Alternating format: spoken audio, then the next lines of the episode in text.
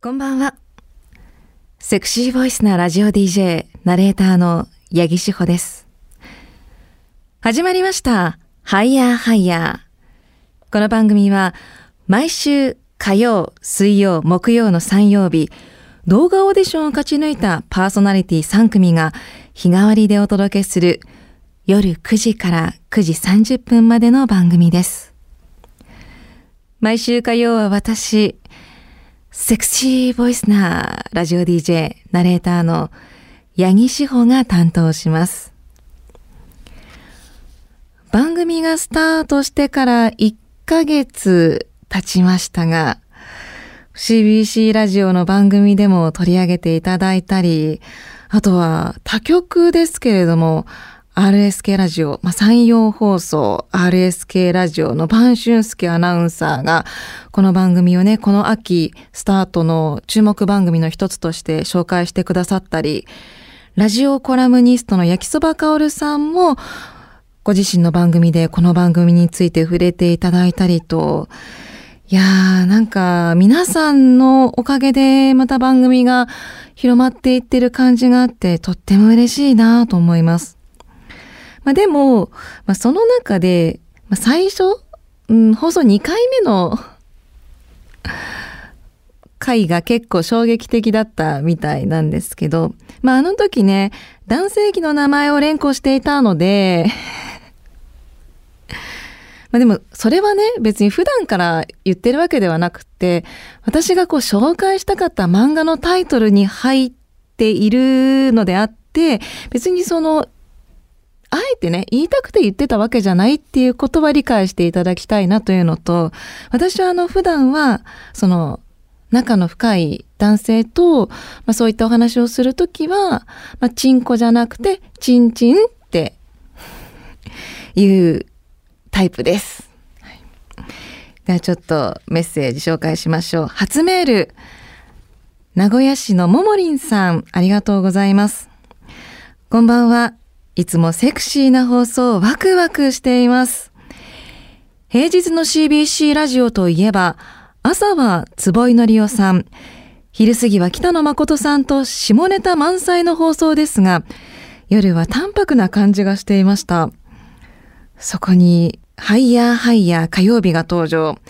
中学生になって本格的にラジオを聴くようになって50年ほどですが、こんなにゾクゾクする番組は初めてです。半年で終わってしまうのはもったいない。来週以降はもっと深い時間帯で放送時間も拡大で続けてほしいと思います。いや、ありがとうございます。ねまだ始まったばかりですので、半年後にね、ももりんさんが同じことを言ってくださっていればいいなと思うんですけど、あの、生放送もね、してくださいっていうお声もあったりとかして、まあ、いつか実現できるように、それこそね、まあ、この半年間は全力で駆け抜けていきたいなというふうに思いますので、まずは半年お付き合いください。こちらは西尾市ペロペロナインさん、ありがとうございます。エロ本の自販機、あ、前にありましたね。エロ本の自販機ですが、うちの近所にありました。が、いつの間にかなくなっていました。そりゃ、小学校の通学路沿いにそんなものがあったんじゃ、まずいっすよね。他にもアダルトショップもあったんですが、これもいつの間にかなくなっていました。アダルトショップは、閉店セールはやらなかったのかなと今更ですが思っています。あー、これアダルトショップもなんか場所によるんでしょうね。普通に、まあ、それこそエロ本の自販機自体はもうそのもの自体がこう絶滅危惧種的な扱いになっていると思うんですがアダルトショップは今でもねあのまだその場所によってはあるところにはありますし私もねあの男性とそこに入ることによって気持ちを盛り上げるっていうなんていうかそういうプレーの一環？それはやったことある人いるんじゃないですかね。あの、18金？あの、のれんをカップルでくぐることによって、こう何かしらの、何かしらのこう ガソリンにしようとしているね。人はまあ少数派じゃないんじゃないかなって思います。さあこの番組ではメッセージ募集しています。番組へのご意見ご感想何でも結構ですメールは CBC ラジオハイヤーハイヤーのホームページにアクセスして番組メールフォームからお送りください。収録なのでご紹介は先になってしまうことご了承ください。それでは、八木志保がお送りする CBC ラジオハイヤーハイヤー火曜日。この後9時30分までお付き合いをよろしくお願いします。一夜。人間頑張って生きていれば、自分にとって最高の一夜が訪れる時が来ます。まさに神様からのプレゼント。しかし、その逆もまたしかり。最低の一夜も訪れるのが世の常、人の常。このコーナーではそんな皆さんにとっての最高の一夜、または最低の一夜を送ってもらうコーナーとなっております。初コーナーですが、メッセージがたくさん来ているのでご紹介していきましょう。まずは、こちらは岩手県から匿名希望さん、ありがとうございます。最高の一夜ですか。いや、迷いますね。コーツつけがたい夜が多くて、てんてんてん。彼女とどこか行ってお泊まりしてというのはいいですよね。最近は良さげなホテルも安く泊まれるのでありがたく使っています。気分も高まります。最高の一夜にするためには体調管理も万全にします。仕事の疲れなどが溜まりすぎると何もしたくなくなります。それと、下着も大事ですね。じっくり見ちゃいますので、男女問わず高級なのでなくても構いません。どうせ脱がせるんだから、なんて言ってはいけない。自分が良くても相手が最低な一夜になるリスクもありますね。うん。最高の一夜を作るためにの、ための演出も欠かせないということですね。これ下着については人によって意見が分かれるかなと思うんですが、私もかつてお付き合いした人には、まあ、下着とか全然こう、興味ない。まあね、そんな、こう、みすばらしいというか、ボロボロのじゃなければ、何でもいいっていう人もいれば、もう下着からやっぱりこう気持ちを盛り上げてほしい。こういう下着をつけてほしいっていうね、ご指定をいただいたこともありますね。まあでも、なんていうかその、ベッドと、やっぱりその、周りの空間とかも含めて、最高の一夜にしたいなっていう気持ちはすごいわかりますね。神奈川県横浜市から、さとしさん、ありがとうございます。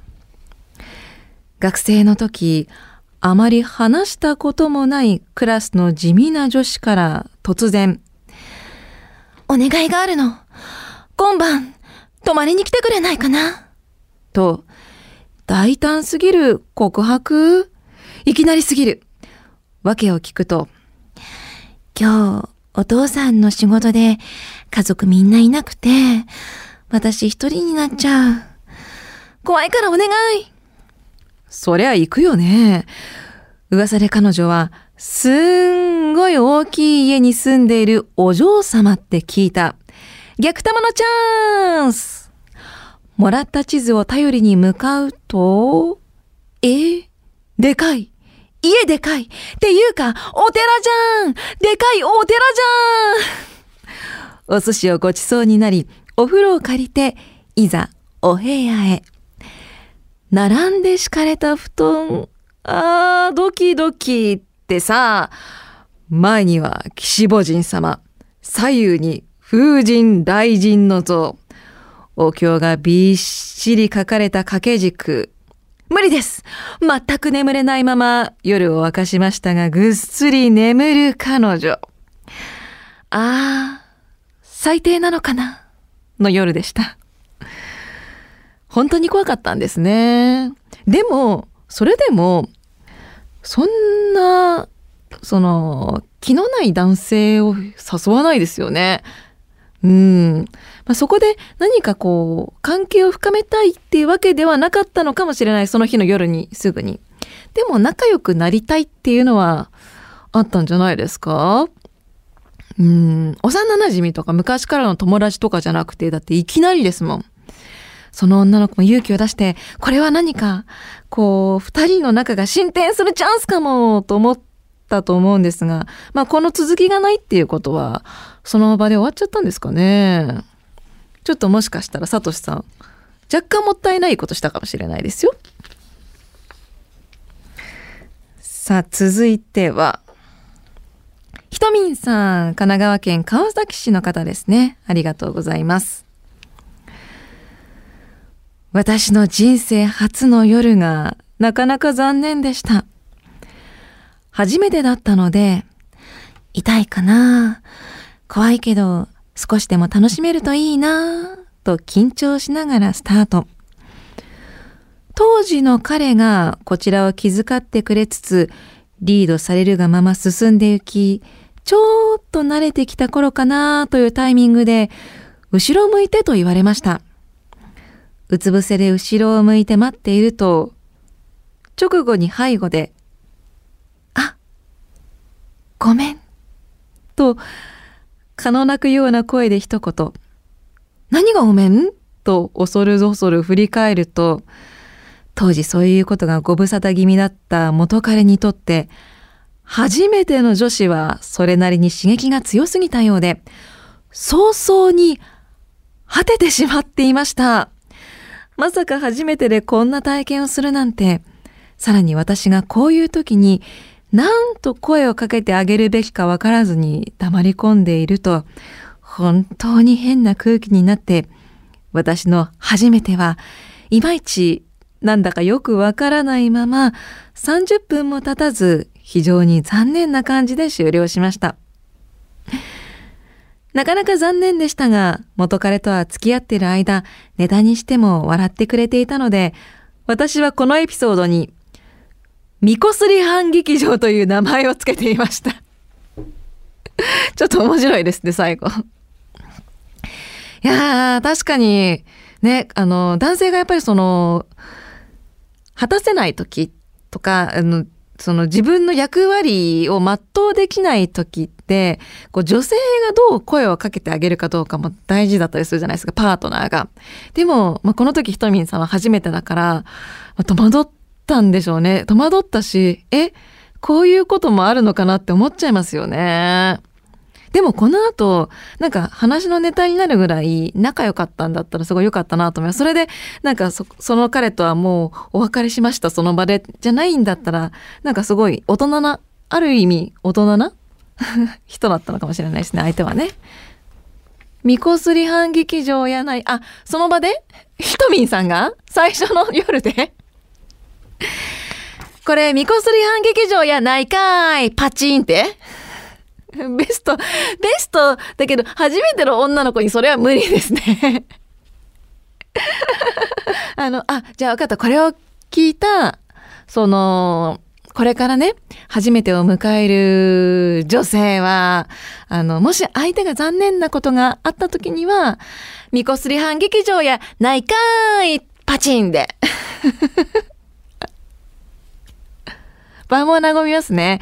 あの、実践した方がいらっしゃったら、ぜひメッセージをお寄せください。お待ちしています。もう一ついこうかな。キレンジャーさん、岡山県の方ですね。こんばんは。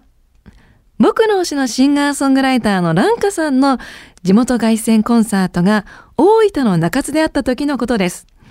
前日の仕事のミスで当日開演時間に1時間以上遅れて到着しました。それでも新曲や数曲見れて満足。終演後、ランカさんに挨拶してホテルへ行こうとしたら、ランカさん行きつけの焼き鳥屋さんで僕とランカさんファンのご夫婦3人でオフ会をすることになりました。美味しいお酒と焼き鳥に目の前には大好きなランカ、え、一緒にいたんですね。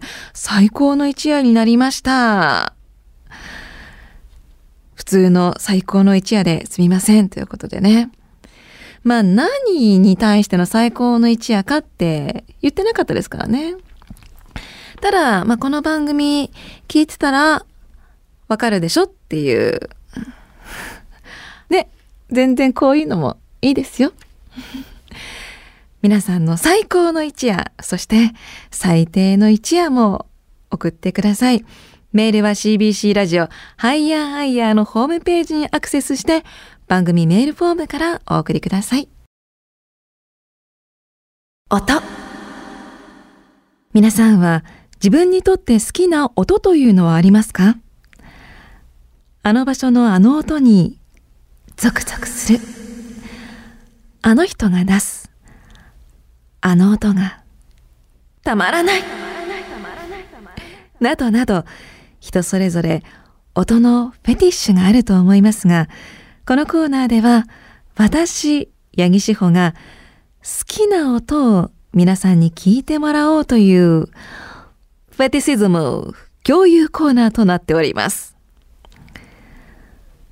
本日紹介する私が好きな音はこちらです。どうぞ。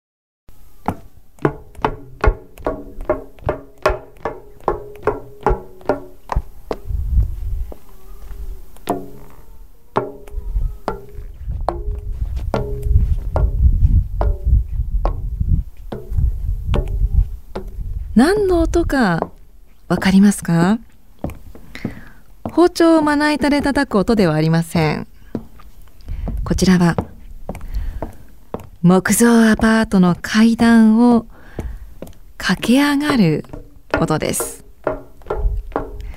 まあ私も木造アパートに住んでいたことがあるんですが、マンションのコンクリートの階段とはまた違った、こう、鉄の外階段のこの、ちょっとキンキンキンキンキンとする音、わかりますでしょうか？いや、あの、私、もともと人の足音大好きなんですよね。人それぞれにリズムもありますし、それで個人を識別するとか特定できるなんていうお話もありますよね。ただどうして木造アパートの階段の音なのかというとなんかその木造アパートに住んでいた時、まあ、木造アパートだから家の中が静かだと外の音って結構聞こえるんですよそれこそ、ま、階段の音も聞こえてきたりするんですけれど、ま、例えばね家で男性を待ってるとするじゃないですか。ま、その時にあ、この足音は、あ、隣の人か。うん、この足音は、あ、宅配の人ね。あ、この音は、ピンポン、やっぱり彼だみたいな、ちょっとしたクイズが楽しめる。ワクワク感がある気がするんですよ。やっぱそのマンションとは違う楽しみ方ができる気がするんですよね。で、その足音を聞きながら、家でこう待ってる時のドキドキとワクワク？